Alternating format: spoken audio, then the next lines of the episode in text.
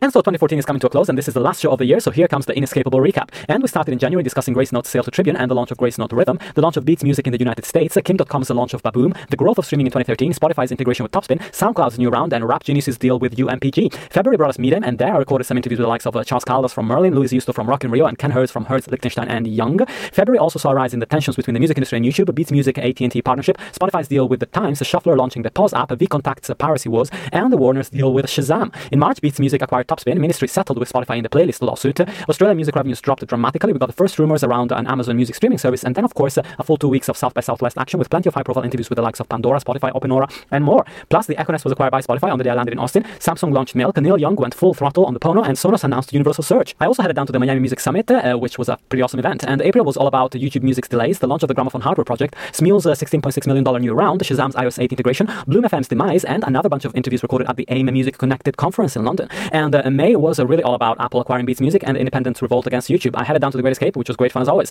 And June started with the official Apple announcement around Beats, uh, the review of the consent decrees in the US, and then we had a very special show on the Brazilian music industry just before the World Cup kicked off. And finally, Amazon officially launched the Prime Music service, and BitTorrent bundles reached 100 million downloads. In July, we got Ultra's lawsuit against Michelle Phan, and a show focused on independent musicians covering Bandcamp, Patreon, and Pledge at length. August saw SESAC acquiring Rumblefish, Merlin making a groundbreaking deal with Pandora, Spotify making a deal with Bandpage, Pono's a super successful crowdfunder campaign, and SoundCloud unveiling its first step towards a new monetization strategy on SoundCloud. I also headed down to c/o pop in Cologne, which was a really interesting event. And September started off uh, with a great few days at Berlin Music Week, where I recorded a show with a particular focus on the African uh, music market. And also in September, U2 annoyed hundreds of millions of people by releasing Songs of Innocence on any uh, on all iTunes accounts in the world. And then we had two high-quality streaming services launched, which were Tidal and Deezer Elite. And finally, Clear Channel became iHeartMedia. In October, I started off with a great show about music app design uh, while I was away, which you can still check out. It's going to be good uh, even in a year's time, I think. Uh, and then Thom Yorke released his new album on BitTorrent. SoundCloud hit some roadblocks with major deals. Guy Oseary unveiled Maverick. AT&T dropped Beats, and Pandora launched its AMP artist marketing platform. November was all about Taylor Swift's crusade against Spotify and the launch of YouTube Music Key Service, which, being in beta, was somewhat disappointing.